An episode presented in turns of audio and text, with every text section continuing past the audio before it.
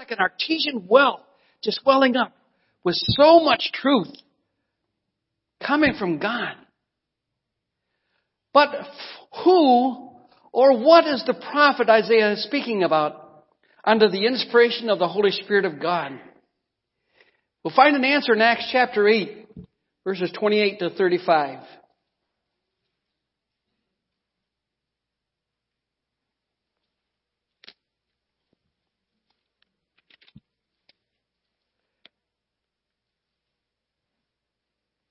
Acts chapter 8, verses 28 to 35. Well, it's actually verse 26 we start. Just to give you a little background. This is Philip, one of the first deacons of the church in Jerusalem. God compelled him to go out as a deacon and to preach the gospel to the people of Samaria, the half-breeds, people that were looked down upon. He went there and was preaching the Word of God. Revival was going on. Thousands were coming to Christ, putting away their sin and turning to the Lord Jesus. In the midst of this circumstance, this is what happens to Philip the evangelist. Now an angel of the Lord said to Philip, rise up and go toward the south to the road that goes down from Jerusalem to Gaza. This is a desert place. So he arose and went. And there was an Ethiopian, a eunuch, a court official of Candace, queen of the Ethiopians. He was in charge of all her treasure. He had come to Jerusalem to worship and was returning, seated in his chariot, and he was reading the prophet Isaiah. The Spirit said to Philip, Go over and join this chariot. So Philip ran to him and heard him reading Isaiah the prophet. So he asked him, Do you understand what you are reading? The eunuch said, How can I unless someone guides me? And he invited Philip to come up and sit with him. Now the passage of scripture that he was reading was this. Like a sheep was led to the slaughter, and like a lamb before its shearers is silent, so he opens not his mouth. In his humiliation, justice was denied him. Who can describe his generation? For his life is taken away from the earth. And the eunuch said to Philip, About whom, I ask you, does the prophet speak this? About himself or someone else? A very revealing truth. He knew that the prophet was either speaking of himself or someone else. And he wanted to know who was the prophet talking about? This is a man who was seeking to worship God, had come all the way from Ethiopia to Jerusalem, had had spent some time at the temple worshiping. Now he's going back. We know he was a wealthy man because he had a scroll, a copy of Isaiah. That cost a big hunk of money back then. It wasn't the $795 Bible that he could get. But this portion of scripture we just read is what this man was reading. And he was reading it out loud to himself as he riding along in a chariot.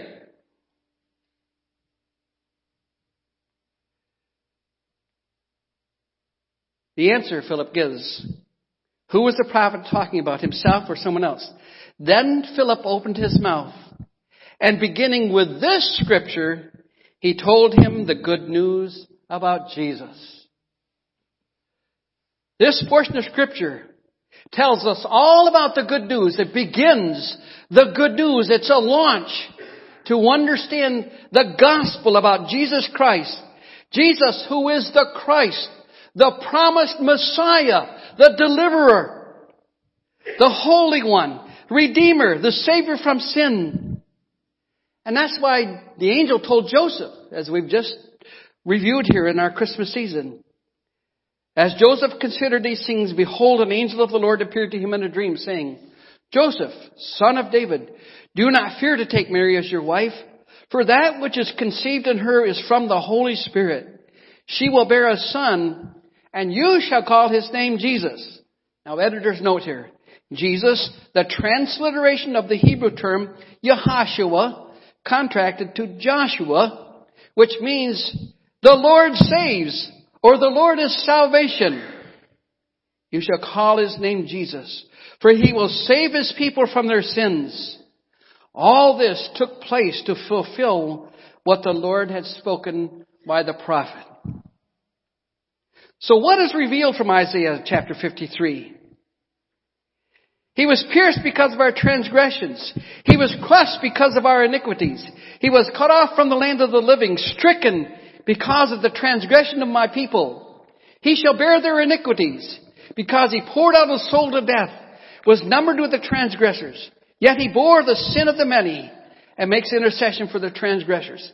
Seven times in this passage, one paragraph, it has told us he suffered. God's righteous servant suffered because of sins, transgressions, iniquities.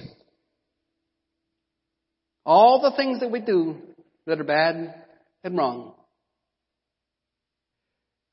The righteous servant of God suffered for that.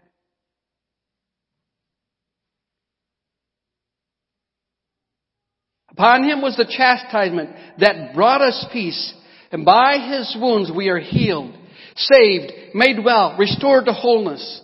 This chastisement, this punishment by beating or whipping. And we know the crucifixion of Jesus in that story. But here we're told, behold, my servant shall act wisely. He shall be high and lifted up and shall be exalted. John tells us in John 3:14, and as Moses lifted up the serpent in the wilderness, so also must the Son of Man be lifted up. John 12:32, Jesus said, when I am lifted up from the earth, I will draw all men unto myself. He said this to indicate the kind of death he would suffer. Isaiah cries out in Isaiah 119, Come now therefore, let us reason together, says the Lord. Let's talk this through. Let's, let's, let's just consider the facts and the necessities. Come, let us reason together. Though your sins are like scarlet, they shall be white as snow. Though they are red as crimson, they shall be clean like wool. God says your sin has stained you, marred you, and you don't know it. But I I, the living God, alone can cleanse you. My servant shall be exalted. Philippians 2, 5 through 11. Let this manner of thinking be in you, which was also in Christ Jesus, who even though he existed in form as God, did not consider equality with God as something that he couldn't let go of. He emptied himself taking upon himself the form of a servant and coming into human likeness and having come in the appearance as a man, he humbled himself, became obedient to death, even death on a cross. Therefore, God also has highly exalted him to the highest place and given him the name that is above every name, so that at the name of Jesus, every knee shall bow those in heaven, those on the earth, those under the earth. Every knee will bow to Jesus. And every tongue will confess that Jesus Christ is Lord. Jesus the Messiah is God to the glory of God the Father. Every knee will bow. Every tongue will confess. Those who know Jesus personally will confess Him as their Lord and Savior. Those who reject Him and refuse Him will confess Him as Lord and Judge.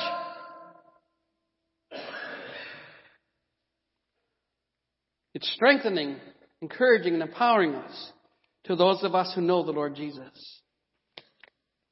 It should be terrifying to those who don't. Verse 14. As many as were astonished you, my servant. Why were they astonished? His appearance was so marred beyond human semblance, and his form beyond that of the children of mankind. He became so disfigured from the whipping and beating and chastisement.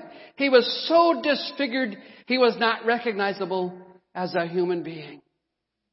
That's what our Lord Jesus did for each one of us. That's what he did. That's how much He loved us. That's how much He cares about us. And that's what He desires for us. Who has believed our message? Are you one who has believed this message? Hebrews 11:6 says, "Without faith, it's impossible to satisfy God, because whoever comes to God must believe that He exists and that He rewards those who diligently seek Him."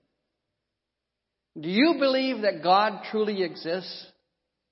Or are I like you a fool that says, the fool says in his heart, there is no God. You people are crazy. Do you believe that God will reward you if you seek after Him? I'm living proof. I put my faith in God 54 years ago. And God has proved Himself real, true, and faithful, dependable. My Jehovah Jireh, my great provider.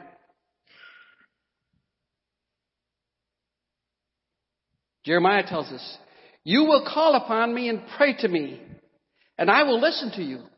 You will seek me and you will find me. When you seek me with all your heart, I will be found by you, declares the Lord God.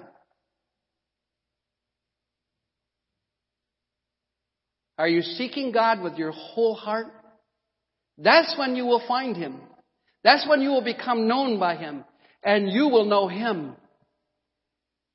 We all want to know and follow this Lord Jesus of the Scriptures. It requires us time to intentionally, deliberately, day after day, seek after God. A.W. Tozer put in his two books, The Pursuit of God and The Pursuit of Man. We need to respond to God's call and pursue Him in our hearts and our minds and our lives.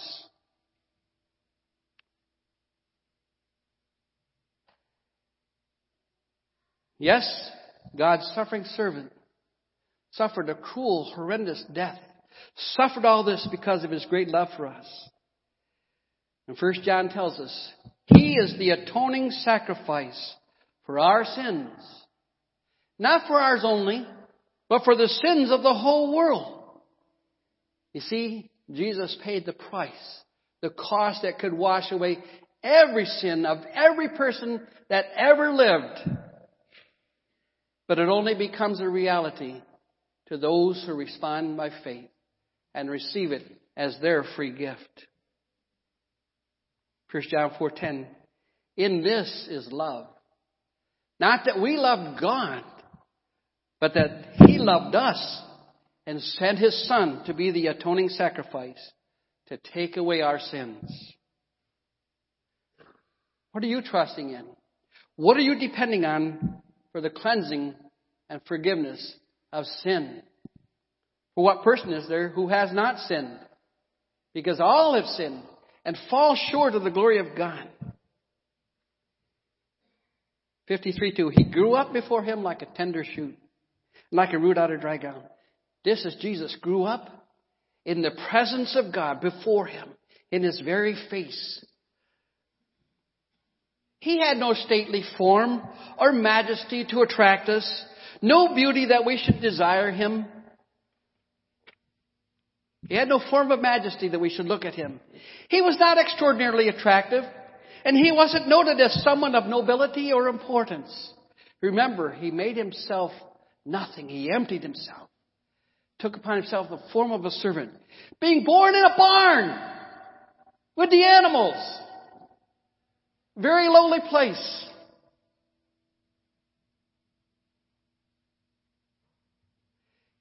When it says he emptied himself, that means to render void, hence to be without recognition, perceived as valueless, worth nothing. You ever feel that way?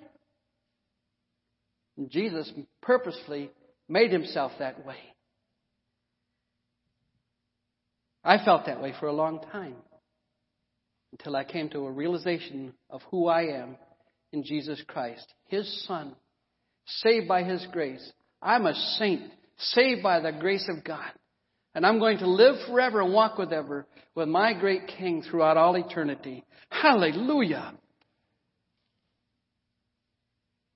When you feel like you're worth nothing, stop thinking that way. You are of great value because that's why Jesus suffered to show you how much you are worth to God. God created you. He gave you life. He has a purpose for your life. He has plans for you. He wants you to walk with Him and find what He wants to do in your life. I got saved in July of 1965. In late October, God worked over my heart, and I came to a place of absolute, total surrender that I would walk with God and serve Him no matter what. In 1996, the first men's retreat I went to in this church with these men, I renewed that commitment to follow the Lord Jesus Christ no matter what. And I'm so glad I did. He was a man of sorrows, acquainted with grief. What sorrow did Jesus suffer? Apparently his father had died. And he, as the eldest son, the firstborn, in the Old Testament, the firstborn son was the one who normally received a double inheritance and was the one who would inherit his father's role as the head of the family the responsibility of Jesus' brothers and sisters fell upon him as a young man, being acquainted with grief and sorrow. He was one from whom men turned their faces. They refused to look at him or consider him. He was despised. We did not esteem him. We didn't show him the respect and honor that he deserves. Surely he has borne our griefs and carried our sorrows. Hebrews 2 tells us, therefore, Jesus had to be made like his brothers in every respect, so that he might become a merciful and faithful high priest in the service of God to make propitiation for the sins of the people. Yet we esteemed him as stricken by God, cursed and afflicted by God. But, don't you love it when God butts in? But he, God's righteous servant, we know as our Lord Jesus, was wounded because of our transgressions. He was bruised because of our iniquities. He was crushed on behalf of our iniquities. The chastisement for our peace was put upon him. And by his stripes, the lashes with a whip that were laid upon his back, the whip with strips of leather embedded with shards of glass and metal to rip the skin open and cause extreme pain. Only because he was whipped can we be healed, made well, whole, restored to a right relationship with God. And all we like sheep have gone astray. Each one of us has turned to his or her own way. Proverbs tells us, there is a way that seems right to each person, but the end thereof is the way of death.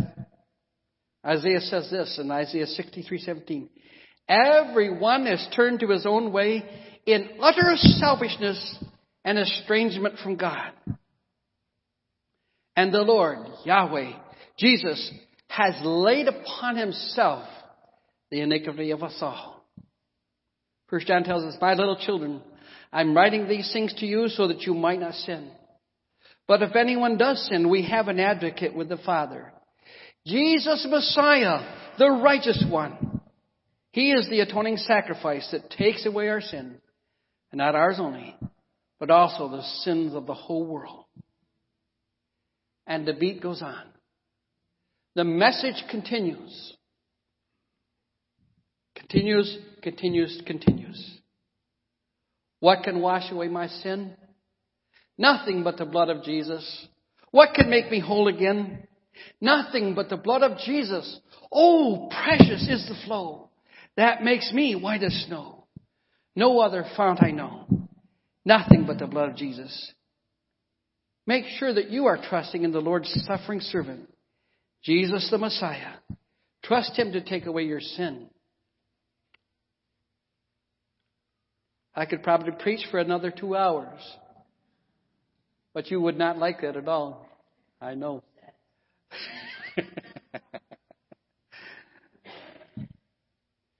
so, in the light of that, and understanding that, that's the whole reason we have this meal to celebrate the suffering servant of the Lord, our Lord Jesus Christ. Let's prepare our hearts for communion as the elders come. Chantel will come and play some music for us. Because this